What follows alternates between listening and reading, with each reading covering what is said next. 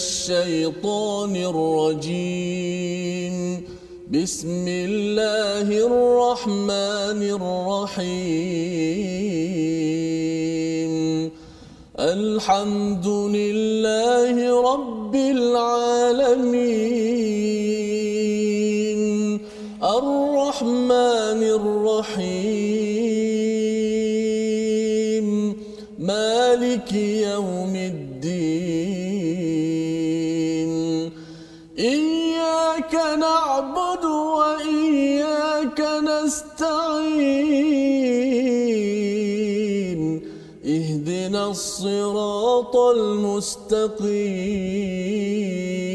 المستقيم صراط الذين أنعمت عليهم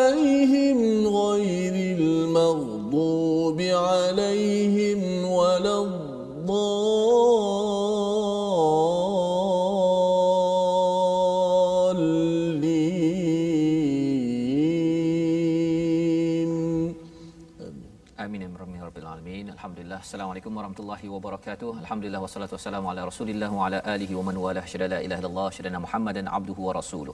Allahumma salli ala sayidina Muhammad wa ala alihi wa sahbihi ajma'in. Amma ba'du. Apa khabar tuan-tuan dan puan yang dirahmati Allah sekalian?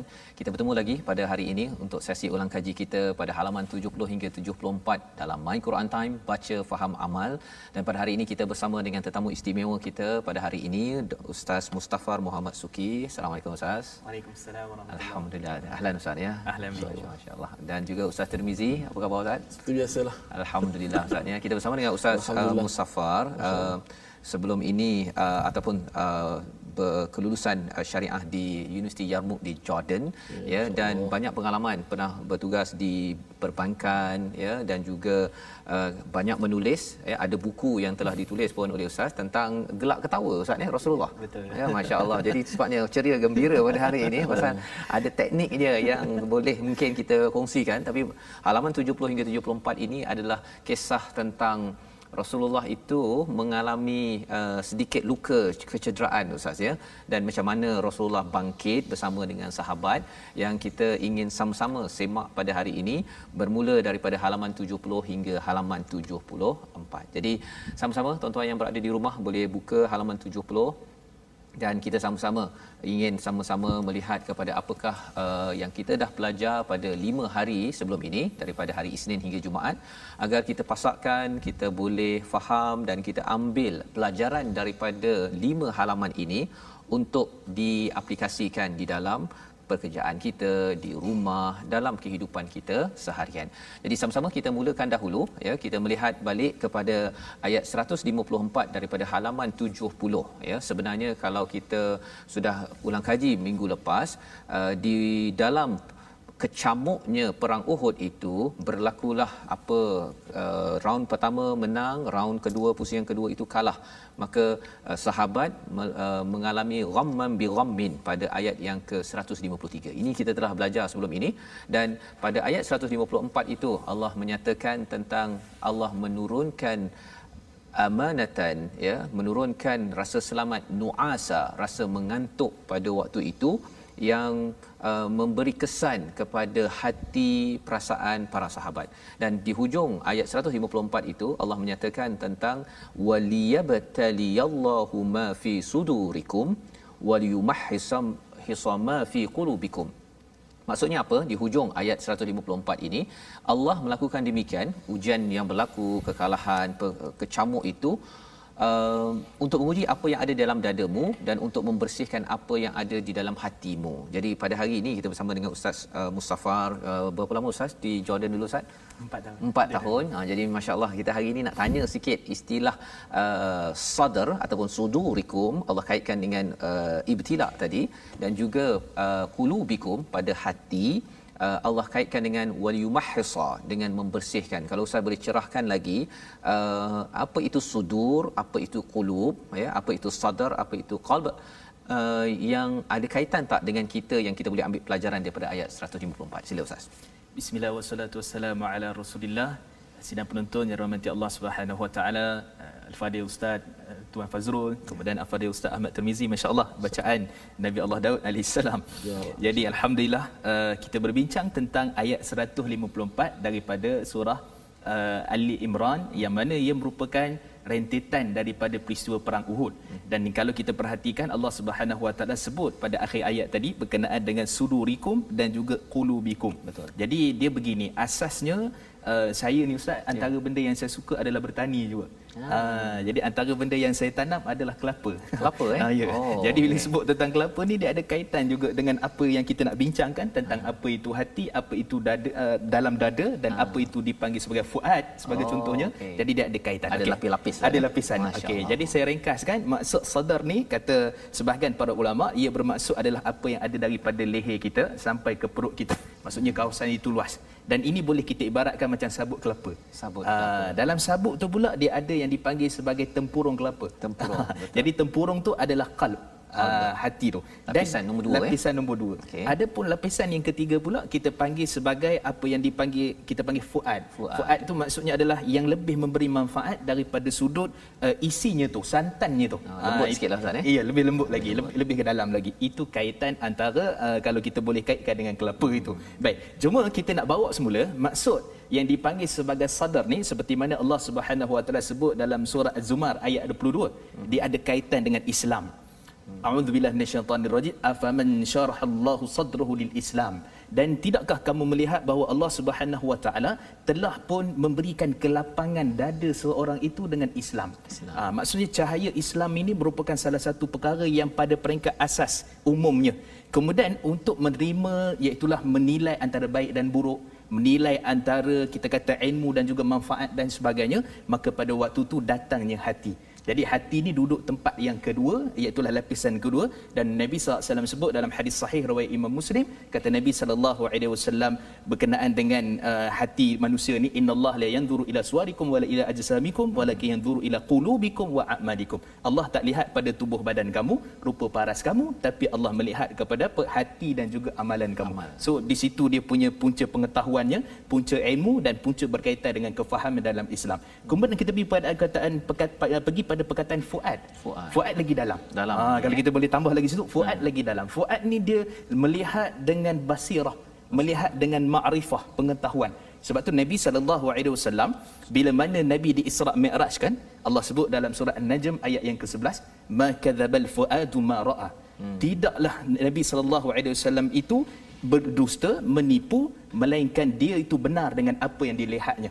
Itulah dengan mata hatinya. Mata. Ha, maka para ulama tafsir mengatakan maksudnya melihat Jibril AS dengan betul-betul mata hati. Jadi kalau kita kaitkan dalam kehidupan kita, kita lihat daripada sudut peperangan Uhud, kalau jiwa dah ada, hati dah ada, dalam dada tu penuh dengan kita kata keimanan kepada Allah Subhanahu Wa Taala, maka pada waktu tu kita akan melihat bahawa di, di kalangan para sahabat sebagai contoh Abu Dujanah. Mm-hmm. Uh, Abu Dujanah ni kata para sahabat kalau dia dah ikat serban merah dia dia sanggup mati syahid. Sanggup. Uh, sanggup mati syahid. Kemudian kata uh, Saidina Abu Bakar As-Siddiq radhiyallahu anhu hari Badar hari, hari Uhud ni dia merupakan hari bagi Talhah bin Ubaidillah. Talhah ni tuan-tuan masya-Allah tabarakallah beliau ni putus jari. Mm-hmm. Dan kemudian dalam keadaan tu 36 ke hampir 40 tikaman dan kemudian dia ni syahid yang berjalan seperti mana disebutkan oleh Nabi sallallahu alaihi wasallam. Nak ceritanya apa? Bila ada iman, ada hati, ada sadar, ada dia punya fuad yang mendalam kefahaman tentang agama itu, maka dia sanggup berkorban untuk buat apa-apa saja dalam kehidupan dia. Dan Ustaz kalau boleh saya tambah lagi, hmm. perkataan yang pelik juga. Perkataan nu'asa. Nu'asa. Ha, ha, yang awal tadi ya, ha, mengantuk. Ustaz Ustaz sentuh tadi perkataan hmm. mengantuk. Sekarang kita tengok pada ayat ni Allah guna perkataan nu'asa. Pada ayat kursi Ah, sinatu wala naum. Sina. Mm-hmm. Uh, Allah itu tidak diliputi rasa kita terjemah mengantuk. Mengantuk. Tapi sebenarnya ada beza. Ada. Nuas okay. ini adalah dia mukadimah kepada nak tidur. Hmm. Uh, adapun sinna dia bukan kepada mukadimah nak tidur, mukadimah nak mengantuk tu pun tak ada. So sebab tu Allah guna pada ayat kursi tu Allah tu bukan sekadar mengantuk. Nak mengantuk pun tak ada. Oh dia punya mukadimah pada mengantuk? Ya. Ha, Kalau nu'as ni mengantuk? Mengantuk. Maksud ha. mukadimah kepada nak tidur dah Mukadimah ha, pada tidur. dia, Itu oh, dia. punya cerita Tahap-tahap tidur Tahap tidur tu kan. Jadi Masya Allah itulah bahasa Quran. Yeah. Jadi kalau kita bincang tadi tentang Sodur dan qad pun ada beza. Apatah lagi pada perkataan Ini dipanggil mukjizat Quran mukjizat. Berkaitan Quran. dengan kalimat Quran. Allah Allah Jadi Alhamdulillah kita dapat lapisan pertama Lapisan kedua Lapisan ketiga tadi. Dan kalau hujung surah uh, Ali Imran ini Ustaz ya ada lapisan keempat yang nama ulul albab tu kan. Betul. itu uh, kita ambil sesi lain lah tu Sesi ya pasal bukan masuk dalam hari ini. Uh, cuma bila bercakap tentang uh, ibtila kepada sudurikum dan waliyumahhisa ma fi qulubikum itu um, di situ ada ujian dan ada pembersihan. Kalau ustaz boleh tambahkan sikit cerahkan lagi agar uh, kita tahulah nak buat apa ataupun memahami lapisan satu dua yang ustaz maklumkan tadi Baik, uh, bismillah wassalatu wassalamu ala rasulillah. Jadi, dia daripada sudut asasnya kefahaman untuk kita mendapatkan apa yang kita bincangkan tadi, mm-hmm. dia bertitik tolak adalah apa yang kita buat pada hari ini. Ah. Iaitulah kita mentadabur Quran. Tadabbur. Ah, tadabbur Quran, kita mengingati pada ayat-ayat Allah melihat kebesaran kehebatan Allah Subhanahu wa taala, maka itu cara untuk kita membersihkan hati members- dan dengan kefahaman itu menimbulkan kita punya qalb ataupun jantung hati kita ni, ah, kalau ikut biologi dia panggil sebagai jantung. Jantung. Ah, kalau ikut bahasa kiasannya hatilah. Hatilah. Ah, jadi daripada sudut asasnya ilmu dia merupakan salah satu perkara yang boleh mengangkat darjat manusia dan juga dalam keadaan tentu boleh memberikan kefahaman kejelasan sebab tu kata Nabi sallallahu alaihi wasallam dalam hadis sahih riwayat Imam Al-Bukhari may yuridillahi khaira yufaqihu fid din siapa yang mana Allah hendakkan banyak kebaikan pada dia Allah akan beri dia faham dalam agama faham ni kadang-kadang orang beramal tapi tak faham masalah hmm. uh, orang baca Quran kadang-kadang tak faham masalah hmm. sebab tu kita adakan program ini untuk kita faham dengan ilmu Allah Subhanahu wa taala mudah kita dapat membersihkan lapisan hati-hati yang kita ada tu dan menjadikan kehidupan kita insya-Allah sentiasalah dalam naungan Allah Subhanahu wa taala Masya-Allah. Ya, jadi Quran ni maksudnya dia pergi pada lapisan pertama ya. Maksudnya kalau ada was-was fi sudurin nas itu Quran boleh positifkan ya. Pergi lapisan kedua dia tenang dengan zikir ini. Uh, sampai kepada fuad pun memberi kesan Ustaz ya. Sehingga kan ulul albab itu uh, bila dia tadabbur kepada ayat al-Quran uh, terserlah lapisan nombor empat Ustaz ya. Baik. Jadi itu adalah bagaimana uh, lapisan-lapisan dalam hati manusia ini uh, perumpamaan mudah tadi kelapa ya. Uh, inilah yang ditarbiah kepada tentera-tentera pada zaman Rasul sallallahu alaihi wasallam dan bila berlakunya peristiwa uh, pertempuran dua pihak tersebut uh, jam'an ya uh, ada yang menang, ada yang kalah dan ketika round 2 pusingan kedua kalah umat Islam 70 orang yang meninggal wafat pada waktu itulah kesedihan berlaku ada yang kecewa dan bagi Nabi sallallahu alaihi wasallam Allah bekalkan dengan sesuatu untuk terus memimpin. Jadi mari kita sama-sama lihat kepada halaman yang ke-71 pada ayat 159. Ini bagaimana menguruskan konflik kalau ada pasukan kita yang tak buat kerja ataupun tidak mengikut arahan uh, banyak perkara bencana berlaku tapi what's next? Ha ya. Bagaimana HR uh, bagi pegawai-pegawai di pejabat nak menguruskan bos-bos yang ada ataupun ayah ibu di rumah kita baca dahulu ayat 159 agar kita dapat bersama ya mengamalkan intisari daripada sunnah nabi mengikut pada ayat al-Quran ini. Kita persilakan Ustaz Tirmizi Baik, Alhamdulillah terima kasih Ustaz Fazrul tetamu jemputan kita Al-Qadir Ustaz Eh, Alhamdulillah telah membicarakan kepada kita bagaimana untuk menjadikan hati kita hati yang bersih, hati yang selamat insya-Allah. Eh, tak lain tak bukan antaranya dengan kita mentadabbur ayat-ayat Allah Subhanahu Wa Taala yang menjadi tujuan terbesar uh, diturunkan Al-Quran Karim. Baik kita nak uh, tadabbur ayat seterusnya ayat yang begitu hebat 159. Jom sama-sama kita membacanya. أعوذ بالله من الشيطان الرجيم. بسم الله الرحمن الرحيم.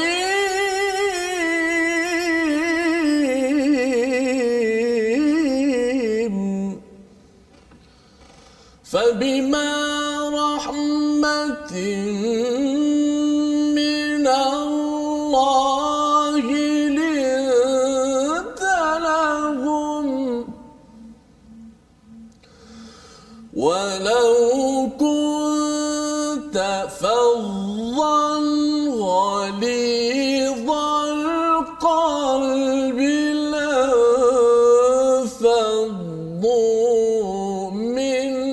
حولك.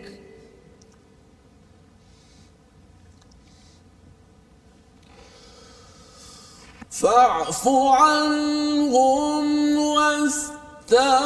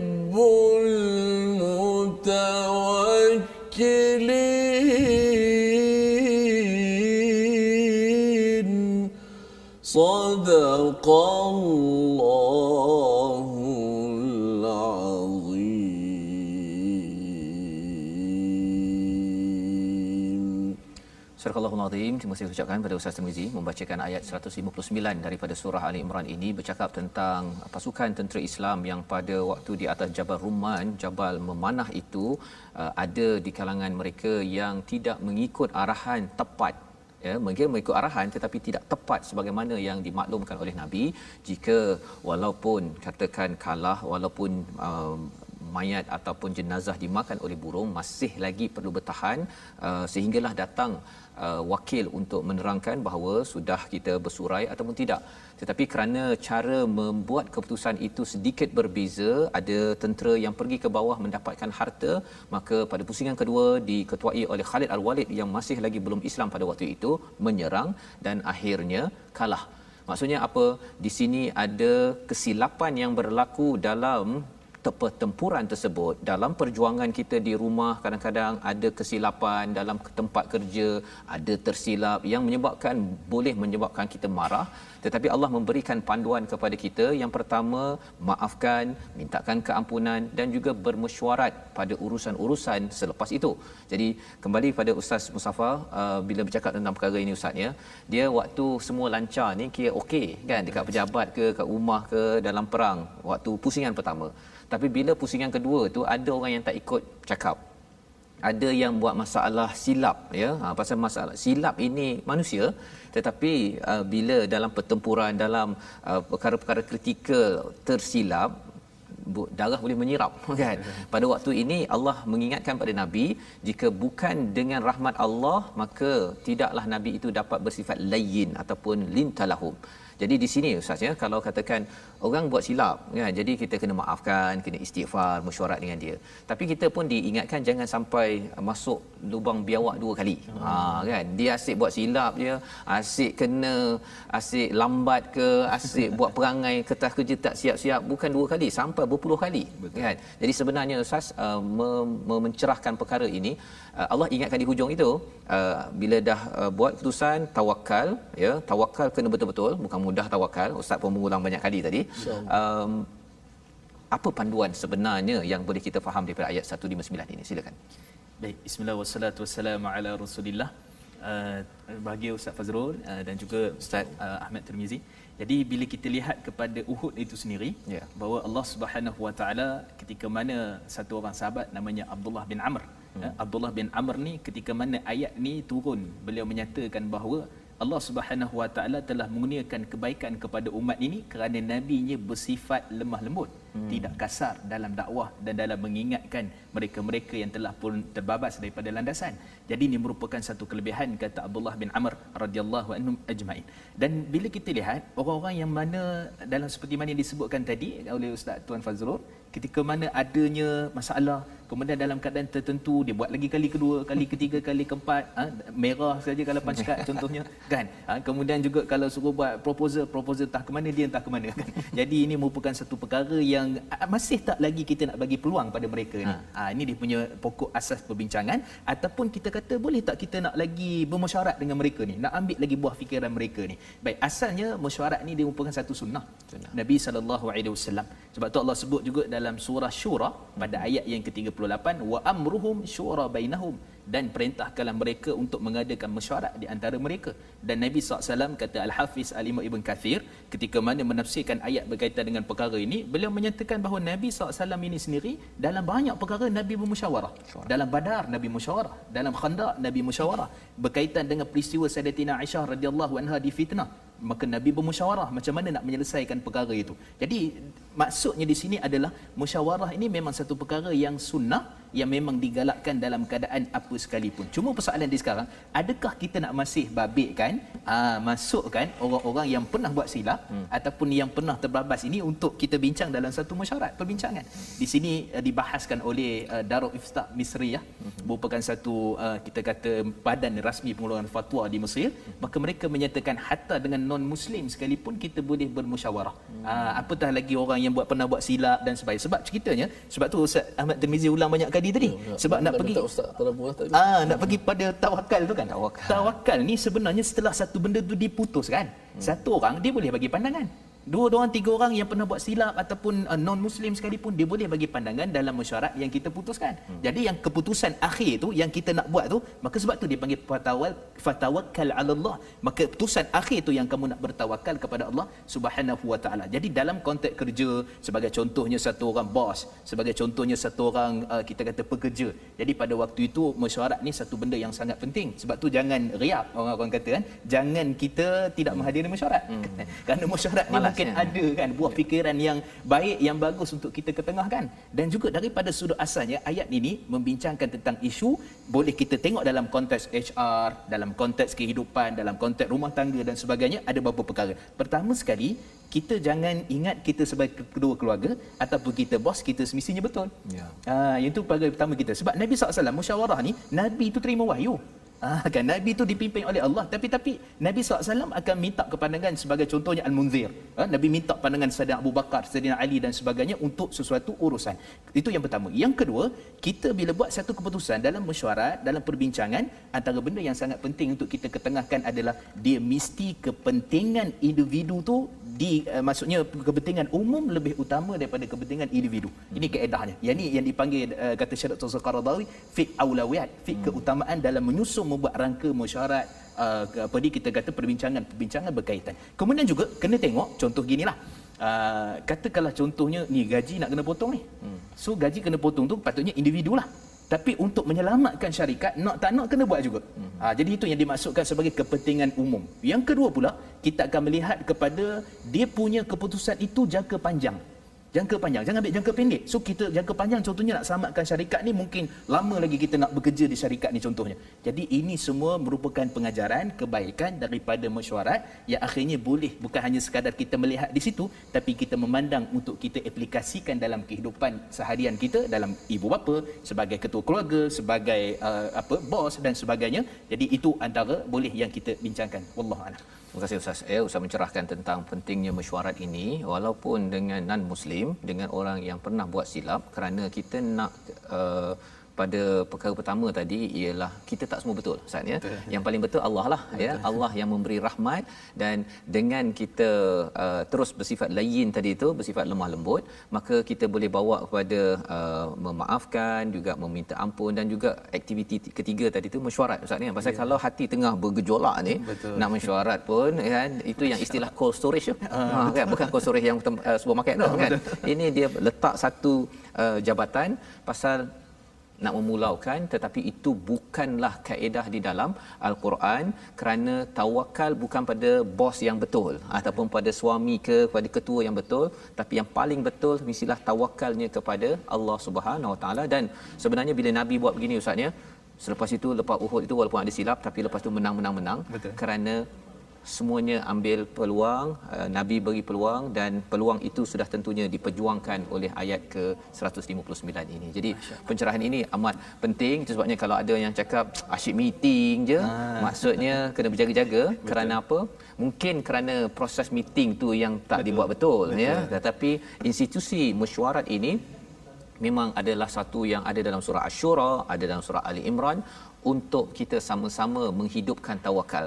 Tanpa mesyuarat ustaz ya nampak gayanya susah nak bertawakal ya. Kalau tawakalnya ditawakal pada sini Betul. bukan tawakal pada atas kerana mesyuarat memerlukan kerendahan hati untuk mendengar pendapat pelbagai mengambil uh, apa saripati ustaz ya daripada satu uh, apa kalau tebuan ataupun lebah tu dia ada dia punya lebah dia. punya mad, apa dia punya sarang, sarang dia tu nak ambil madunya itu perlukan kepada syura bainahum wa syawirhum fil amr. Jadi kita berhenti sebentar, kita menyambung kembali selepas ini My Quran Time baca faham aman insya-Allah.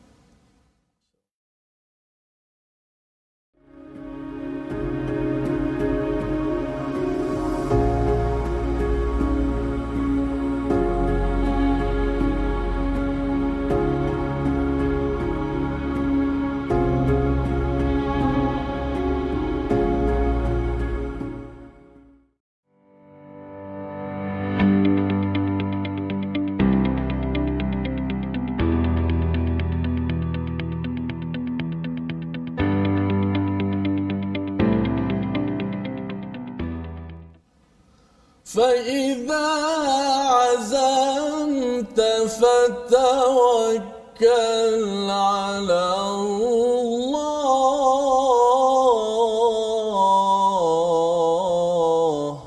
Alhamdulillah, terima kasih kepada semua penonton-penonton yang sentiasa setia bersama dalam My Quran Time baca faham amal. Alhamdulillah saya nak berjumpa kepada semua sahabat-sahabat untuk sama-sama kita bergabung di platform rasmi yang kita sediakan. Kita ada Facebook, uh, Sahabah Al-Quran My Hashtag Quran Time. Yang kedua, My Hashtag Quran Time. Dan juga boleh tonton di YouTube episod-episod kita iaitu My Hashtag Quran Time Official dan Instagram My Quran Time Official. Baik, saya serahkan balik kepada Ustaz. Okey baik Ustaz. Uh, kita uh, alhamdulillah bagi tuan-tuan jangan lupa untuk mengikuti platform-platform yang ada untuk kita menyimak kembali. Kita sudah pun uh, berbincang ataupun sampai pada halaman 74 jadi mungkin ada yang kata bahawa saya tertinggal halaman pada ataupun perbincangan surah al-baqarah ya ataupun awal surah al-imran tuan-tuan boleh ya pergi ke YouTube tersebut typekan saja Quran time. Uh, beritahu alamatnya 71 ke 70 ke maka kita akan dibawakan kepada uh, rakaman ataupun sesi tersebut. Moga-moga kita boleh semak. Dan pada hari ini kita dalam sesi ulang kaji bersama dengan Ustaz Mustafar Muhammad Suki. Uh, beliau adalah seorang yang amat uh, aktif dalam bidang syariah dan menulis ya di Sinar dan juga menulis dua buah buku yang kita dapat manfaat pada hari ini banyak. Dan kita nak meneruskan perbincangan kita daripada halaman yang ke-71 bila Allah menyatakan laqad manallahu 'alal mu'minin di dalam komentar tentang Uhud itu timbul perkataan ataupun Allah mengingatkan tentang satu kurniaan uh, manna perkataan yang Allah gunakan di sini kepada orang yang beriman. Jadi kita dengar dahulu ayat 164 halaman 71 bersama dengan tuan-tuan dipimpin oleh Ustaz Tirmizi sebelum kita melihat kepada apakah ya intisari daripada ayat ini dan kaitan dengan Uhud itu sendiri. Sama-sama Ustaz Tirmizi silakan. أعوذ بالله من الشيطان الرجيم. لقد من الله على المؤمنين إذ بعث فيهم رسولا من أنفسهم. إذ بعث فيهم رسولا من أنفسهم يتلو عليهم آياته يتلو عليهم آياته ويزكيهم ويعلمهم الكتاب والحكمة. وإن كانوا من قبل لفي ضلال مبين. صدق الله العظيم Surah Al-Azim Allah mengingatkan tentang satu kurniaan yang besar apabila dibangkitkan rasul dari kalangan kamu membacakan tilawah dan tazkiyah dan taklim ya tiga perkara itu uh, di tengah-tengah komentar tentang Uhud. Dan disambung kembali selepas itu tentang peristiwa musibah dalam Uhud itu maka mungkin kita nak melihat ataupun mendengar daripada Ustaz Mustafa kalau boleh cerahkan Ustaz sebenarnya apakah yang sedang disampaikan dan bagaimana uh, perkara yang sama juga format itu yang kita nak gunakan manfaatkan pada waktu ini apabila uh, kita berhadapan dengan cabaran hidup? Silakan Baik, bismillah wassalatu wassalamu ala rasulillah yang berbahagia Ustaz Ahmad Tirmizi, Ustaz Tuan Fazrul. Baik, uh, ayat ini dia special. Kerana dalam ilmu tafsir ataupun ilmu bahasa Arab ni dia ada dipanggil sebagai jumlah mu'taridah. Jumlah mu'taridah ni kita boleh kita senang fahamlah. Ayat selingan. Ah. Uh, ayat selingan. Dan ayat selingan ni cukup cantik sebab tu Quran ni kalau kita baca dia tak jemu, dia tak macam novel. Hmm. Kalau kita baca novel satu part, satu part, satu part dia tak berulang dah, dia tak ada benda lain dah. Tapi bila baca Quran, kejap-kejap Allah bawa kita pergi tengok laut. Wal ful kita jadi fil bahr. Tengok tu kapal tu hmm. yang berlayar di lautan. Kejap-kejap Allah kata tengok siang. Tengok siang. Uh, wa ja'alna an-nahara ma'asha dan kami telah jadikan malam itu untuk kamu eh, siang itu untuk kamu cari kehidupan. kehidupan. Kemudian Allah kata kamu tengok dan ni, tengok tentang azab Allah pula. Hmm. Tengok tentang kaum terdahulu. Maksudnya begitu cantik urusan Quran itu sehingga bila mana kita bincang tentang Uhud, Allah nak stop kejap. Uh, jumlah muqtaridah ayat selingan itu dan Allah nak bawa kita kepada apa tentang kembali kepada Quran kembali kepada Quran sebab tu kalau kita tengok tuan-tuan ayat ayat ni ayat selingan ni dalam Quran terlalu banyak Betul. sebagai contoh daripada surah al-baqarah bila mana kita bincang ayat 183 daripada uh, ayat berkaitan dengan Ramadan hmm. kemudian ayat 187 Allah cerita tentang doa Doa. doa Kemudian juga kalau tengok daripada sudutnya 275 daripada surah Baqarah Allah cerita tentang riba. Kemudian pada ayat yang bawah iaitu 278 Allah cerita tentang orang beriman. Kemudian sambung balik tentang orang-orang yang mana bila mana dia berkait dengan riba dia akan diperangi oleh Allah. Jadi ayat selingan ni apa tujuan sebenarnya? Sebenarnya kalau kita mengkaji tafsir dan kita lihat dia ada kaitan dengan ayat sebelum dan ayat selepas. Ada kaitan ya. Ada kaitan. Saja, lahiq. bukan sekadar selit kat situ. Bukan selit saja. Ha. bukan nak memenuhi cerita tu bukan. Dia Baik. ada kaitan. Antaranya apa? Kalau tengok daripada sudut asasnya, kenapa saya sebut surah Baqarah ni sebab kita mengulangi apa yang telah lalu tu kita masuk sikit-sikit lah. Ha, kan. Jadi maksudnya dalam orang puasa Ramadan antara benda yang dikena buat adalah doa. So ada kaitan. Dalam kaitan dengan dengan contohnya pasal ayat riba tadi, kalau kita lihat daripada sudut asasnya Allah cerita tentang pengharaman riba dan sebagainya, tiba-tiba Allah masuk tentang ciri-ciri orang beriman, dirikan solat, kemudian mereka ni tidak akan berasa gundah gulana. Apa maksud dia? Maksudnya dia menegakkan syariat Allah berkaitan dengan apa? Melarang diri dia daripada terlibat dengan riba. Begitu juga dengan ayat ni, maksudnya syariat berkaitan dengan jihad berkaitan dengan Uhud dia merupakan salah satu perintah perang daripada Allah dan Rasulnya sallallahu alaihi wasallam. Jadi benda tu termaktub dalam Quran, perintah daripada wahyu dan sebab tu kata Nabi sallallahu alaihi wasallam ketika sahabat tanya, "Wahai Rasulullah, apakah perkara yang paling terbaik satu orang ni berjihad begini? Orang ni berjihad begini, orang ni berjihad begini." Kata Nabi SAW, semua tu tidak termasuk dalam apa maksud jihad. Yang jihad sebenar litakuna kalimatullahi yal ulia. Menadikan ataupun meninggikan kalimah Allah itu adalah jihad yang sebenar. Jadi bila sebut tentang jihad, maka di situ juga ada kaitan dengan siapakah pemimpin kita. Uh, jadi pemimpin kita pada waktu ini jihad ni pemimpin pada sahabat adalah Rasulullah sallallahu alaihi wasallam. Sebab tu antara sahabat ni tak semua yang turun daripada Jabal Rumal tu. Contohnya uh, Abdullah bin uh, Jubair. Abdullah bin Jubair dia kekal. Dia ingatkan kamu jangan turun. Nabi dah pesan jangan turun apa keadaan sekalipun. Tapi 40 orang turun. Tinggallah lebih kurang dalam 9 ke 10 orang dekat atas tu. Jadi menunjukkan bahawa mereka ini bila pegang pada prinsip Quran, pegang pada prinsip yang dibawa oleh Rasul, antaranya apa? Antaranya adalah membacakan tentang ayat-ayat bukti kenyataan kebesaran kehebatan Allah Subhanahu Wa Taala, menyucikan mereka daripada kesyirikan, keburukan daripada sifat-sifat jahiliah dan mengajar mereka tentang Alkitab, maka kesimpulannya apa dia? Kesimpulannya akan menjadikan manusia itu berada di atas landasan yang benar kembali kepada Quran iaitulah seperti mana diriwayat daripada Imam Malik dalam kitab beliau Muwatta taraktu fikum amrain aku tinggalkan kepada menu dua perkara. Lan tadillu abada. Kamu tidak akan sesat selama-lamanya. Quran dan juga sunnah Nabi sallallahu alaihi wasallam. Wallahu alam. Jadi uh, alhamdulillah terima kasih ustaz. Maksudnya uh, dalam uh, kecamuk uh, Uhud kekalahan tersebut Allah mengingatkan bahawa eh perjuangan ini mestilah Quran dan juga Rasul itu sebagai satu uh, kurniaan yang besar yang itulah yang perlu diperjuangkan.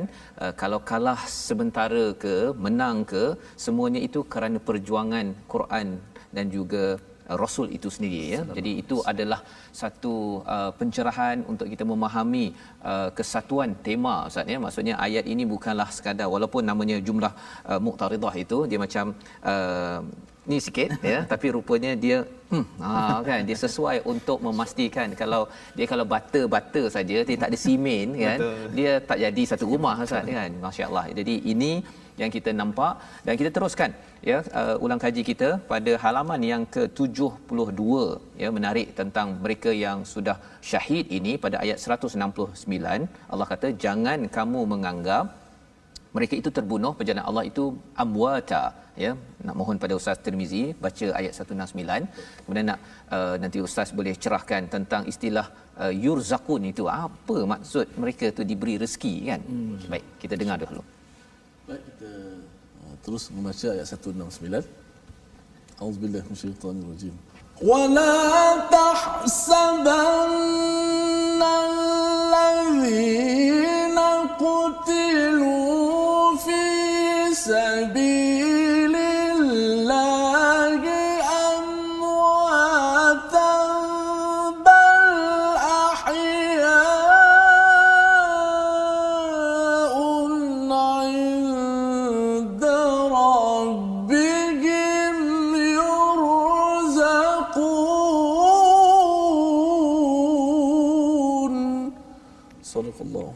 dan jangan sekali-kali kamu menganggap bahawa orang-orang yang gugur di jalan Allah itu mati. Sebenarnya mereka itu hidup di sisi Tuhannya mendapat rezeki. Allah menggunakan perkataan wala tahsabanna. Kamu berkira-kira kamu menyangka. Kadang-kadang kita bila fikir sendiri ustaz ya kadang-kadang dapat bisikan-bisikan dekat telinga ke apa kita boleh bertukar kita punya cara berfikir ya daripada uh, serius jadi tak serius daripada tak serius jadi serius kerana bersangka-sangka. Tetapi sebenarnya Allah cakap uh, salah satu sangkaan itu yang qutilu fi sabilillah amwat. Ada yang bersangka begitu tapi Allah kata mereka itu hidup. Inda rabbihim yurzaqun. Apa maksudnya ustaz? Yang maksud yurzaqun? Allah bagi rezeki kat situ. Sila. Bismillah wassalatu wassalamu ala rasulillah. Alhamdulillah uh, tuan-tuan sidang penonton rahmat Allah. Terus kita bersama dalam My, uh, My Quran Time. Jadi uh, kita berada pada ayat yang ke-169. Mm-hmm. Jadi bila bincang tentang rezeki ni kita pergi patah balik, mm. kita akan tengok daripada surah Baqarah ayat 154 yang mana Allah menyebutkan tentang keadaan orang-orang yang mati syahid. Hmm. apa keadaan dia? Mereka manusia tidak akan dapat merasakan kesyahidan, kehebatan orang yang mati syahid tu, maka jawabnya pada ayat ni. Hmm. Aa, jawabnya apa? Mereka yang dapat rasa tu adalah mereka dikurniakan rezeki daripada Allah Subhanahu Wa Taala. Dalam ayat uh, apa ni surah Baqarah bal bal ahya walakin la tash'urun. Ya? Mereka hidup tapi kamu tak sedar. Okey, so jawab di sini pada sini. Jawab di sini. Oh, okay, okay. Ha, jadi menunjukkan bahawa Allah Subhanahu Wa Taala memberikan kepada kita jawapan dan ini menunjukkan dia adalah tafsir Quran dengan Quran. Quran. Oh. Jadi akhirnya memberikan jawapan bila sebut tentang rezeki tapi tak jelas lagi. Mm-hmm. Oh, mana rezeki pula ni? Rezeki apa benda pula mm, ni kan? Betul, betul. Rezeki biasa duit. Mm. Contohnya kan. Jawapannya ada pula dalam hadis. Uh, dalam riwayat Imam Ahmad dalam hadis yang sahih kata Nabi sallallahu alaihi wasallam ketika mana orang-orang yang mana telah pun meninggal di jalan Allah iaitu mereka berjuang di jalan Allah mati syahid ni mereka ini berada di dalam tengkolok burung yang hijau yang mana berterbangan di syurga. Yang mana burung ini dia singgah di sungai burung ini juga seolah-olah diandaikan dengan mereka memakan rezeki daripada syurga buah-buahan dan dia juga merupakan salah satu daripada kelebihan. Jadi Allah sebut juga pada ayat 100 yang ke-70 antara kelebihannya apa? Mereka boleh berjumpa dekat syurga. Ah, sama-sama syahid tadi tu. Hmm. mereka berjumpa dekat syurga Allah Subhanahu wa taala. Ini merupakan salah satu kelebihan orang yang mati syahid. Kemudian kata mereka mereka kata, kalau lah orang kat dunia tahu kelebihan ini, Allah. mereka juga akan kejar tentang kematian syahid yang disebutkan dalam Quran ini. Oh, itu kelebihannya. Dan kalau kita tengok, ini kelebihan orang mati syahid. Kalau kita tak syahid, tak pergi berjuang macam mana pula? Hmm. Kematian orang beriman pun jangan risau. Kerana kata Nabi sallallahu alaihi wasallam dalam hadis riwayat Imam Ahmad juga hadis yang sahih, nasmatun mu'min yu'alliq bi asjari jannah hatta ya yarji ila jasadi yaumil qiyamah. Ruh orang beriman ni berada bergantungan pada pokok-pokok di syurga Allah. sehinggalah mana Allah bangkitkan Allah kembalikan ruhnya kepada jasadnya pada hari kiamat yang special hadis ni Ustaz Tirmizi ya. diriwayatkan daripada Imam Ahmad daripada Imam Syafi'i daripada Imam Malik Ha, imam mazhab yang hebat. Ha, jadi menunjukkan bahawa roh orang beriman ada kelebihannya, roh orang mati syahid pun ada kelebihannya dan Allah bagikan rezeki satu syurga itu rezeki dah.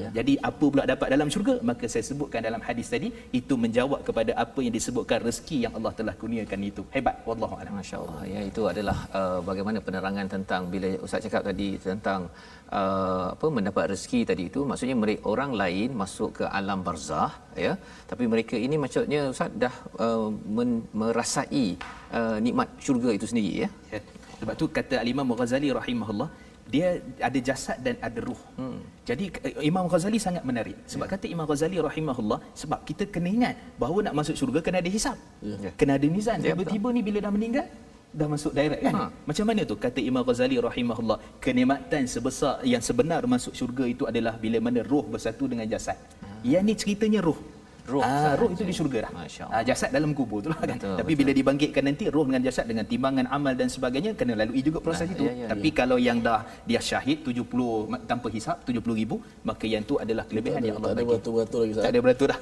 Tak ada tunggu dah.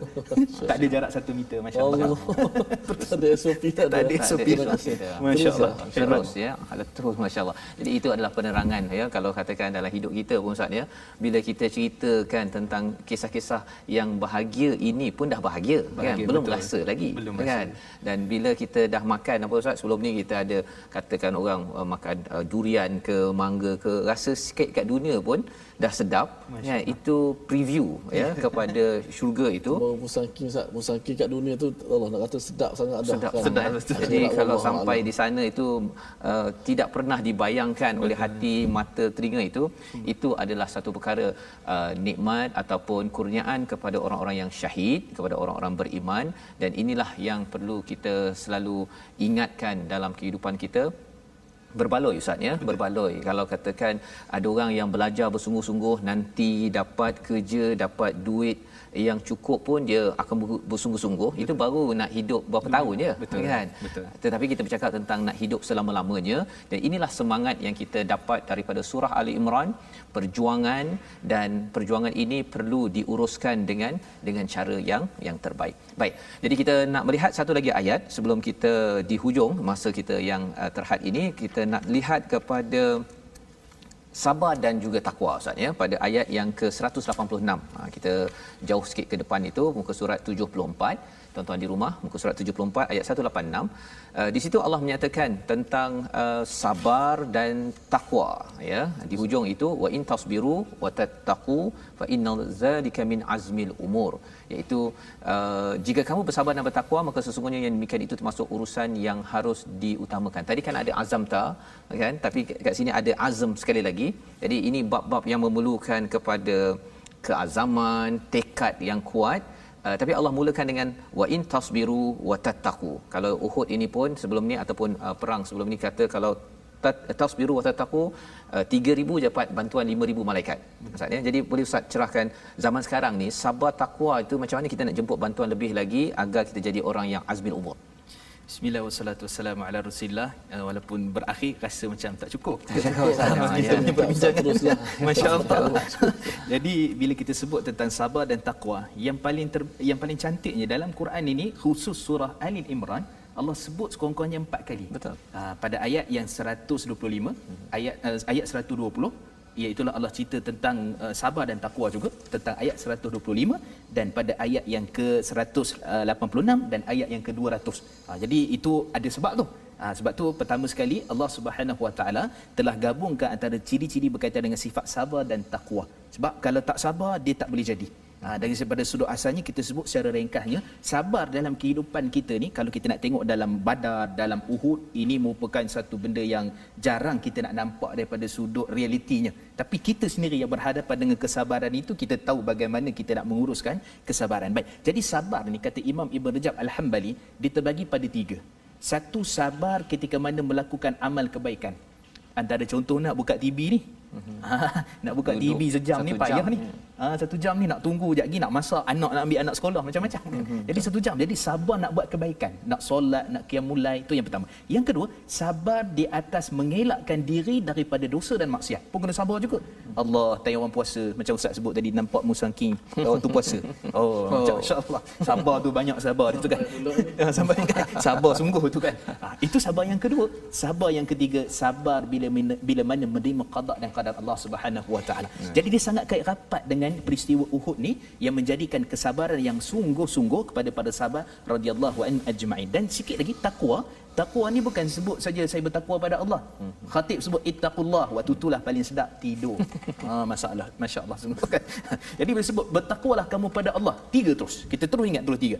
Takwa dengan hati, takwa dengan perkataan kita dan takwa dengan perbuatan kita. Jadi takwa itu semua ada pada sifat para sahabat bila mana menguruskan isu berkaitan dengan Uhud khususnya mereka yang uh, sebagai contoh Ammarah ataupun dikenali sebagai Ibnu Sakan. Bila Nabi sebut siapa yang nak ni cepat ni Quraisy tengah mara ni Maksudnya daripada kafir musyrikin tentera Mekah tengah mara. Siapa yang nak syurga? Terus Ammarah ke depan dan dia syahid di jalan Allah Subhanahu Wa Taala. Sebab apa? Sebab dia sabar, dia takwa, dia yakin dengan apa yang Allah berikan kepada dia dan itulah kehidupan kita. Kita sabar dan kita yakin dengan apa yang Allah telah kurniakan kepada kita dan yang akan datang walaupun kita tidak nampak pada waktu sekarang. Wallahu a'lam. sabar walaupun perkara itu tidak nampak tetapi kita akan dapat berjaya itu membawa pada takwa yang mendapat pertolongan daripada Allah SWT. Kita mengucapkan terima kasih kepada Ustaz Mustafar mencerahkan beberapa perkara dalam halaman 70 hingga 74 ini. Ya, ada banyak lagi soalan sebenarnya Ustaz ya, tapi dengan uh, masa yang ada ini kita amat menghargainya.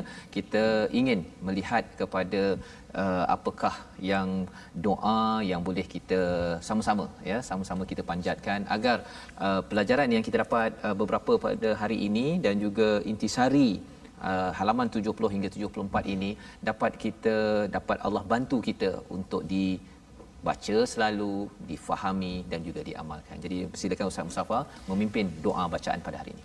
أعوذ بالله من الشيطان الرجيم. بسم الله الرحمن الرحيم. اللهم إنا نسألك علما نافعا ورزقا طيبا وأملا متقبلا. اللهم فكهنا في الدين وعلمنا التأويل. واهدنا الصراط المستقيم. صراط الذين أنأمت عليهم من النبيين والصديقين والشهداء والصالحين. وصلى الله على سيدنا محمد وعلى آله وصحبه وبارك وسلم. والحمد لله رب العالمين. تقبل الله منا ومنكم. السلام عليكم ورحمة الله وبركاته. Terima kasih kepada Ustaz. Jadi dengan ini kita berada di penghujung. Saya mengucapkan terima kasih kepada tuan-tuan untuk terus ya terus sama-sama dalam My Quran Time.